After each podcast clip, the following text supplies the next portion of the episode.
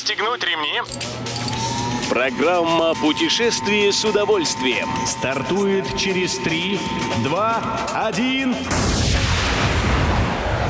Приветствуем всех любителей путешествий. С вами Тимофей Гордеев. Сегодня в программе вы узнаете, откуда будет начинаться национальная кавказская тропа, о чем не стоит забывать при покупке заграничных сувениров, и что за любопытный музей откроется осенью под турецким Эрзурумом.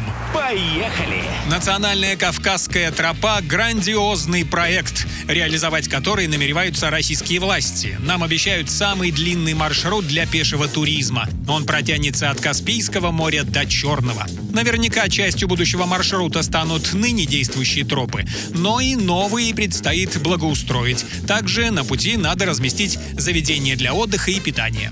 Национальная Кавказская тропа будет начинаться в дагестанском Дербенте на берегу Каспия.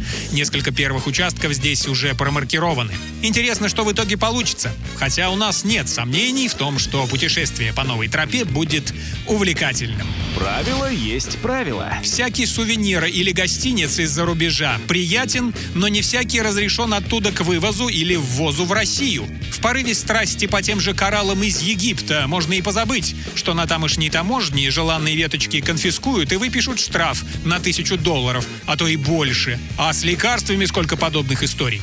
Поэтому при покупке чего-либо за границей с целью захватить с собой в Россию, полезно задать себе два вопроса. Можно ли это вывести из страны отдыха и пустят ли с этим на родину? Тут стоит напомнить, что правила ввоза товаров в Россию указаны на сайте Федеральной таможенной службы. Едем дальше. С замиранием сердца ждут поклонники истории и археологии открытия нового музея близ турецкого города Эрзурум. И этот трепет вполне понятен. Музей Азизие, о котором идет речь, станет самым крупным музеем под открытым небом в Турции по числу артефактов. Как пишет портал Туристер, здесь будут представлены относящиеся к XIV веку саркофаги и пушечные ядра, надгробия, основания колонн и прочие экспонаты. Всего их будет около 500 первых посетителей музей Азизие примет ориентировочно в ноябре. Любой из выпусков «Путешествие с удовольствием» можно послушать, подписавшись на официальный подкаст программ Дорожного радио. Подробности на сайте дорожное.ру. Дорожное радио вместе в пути.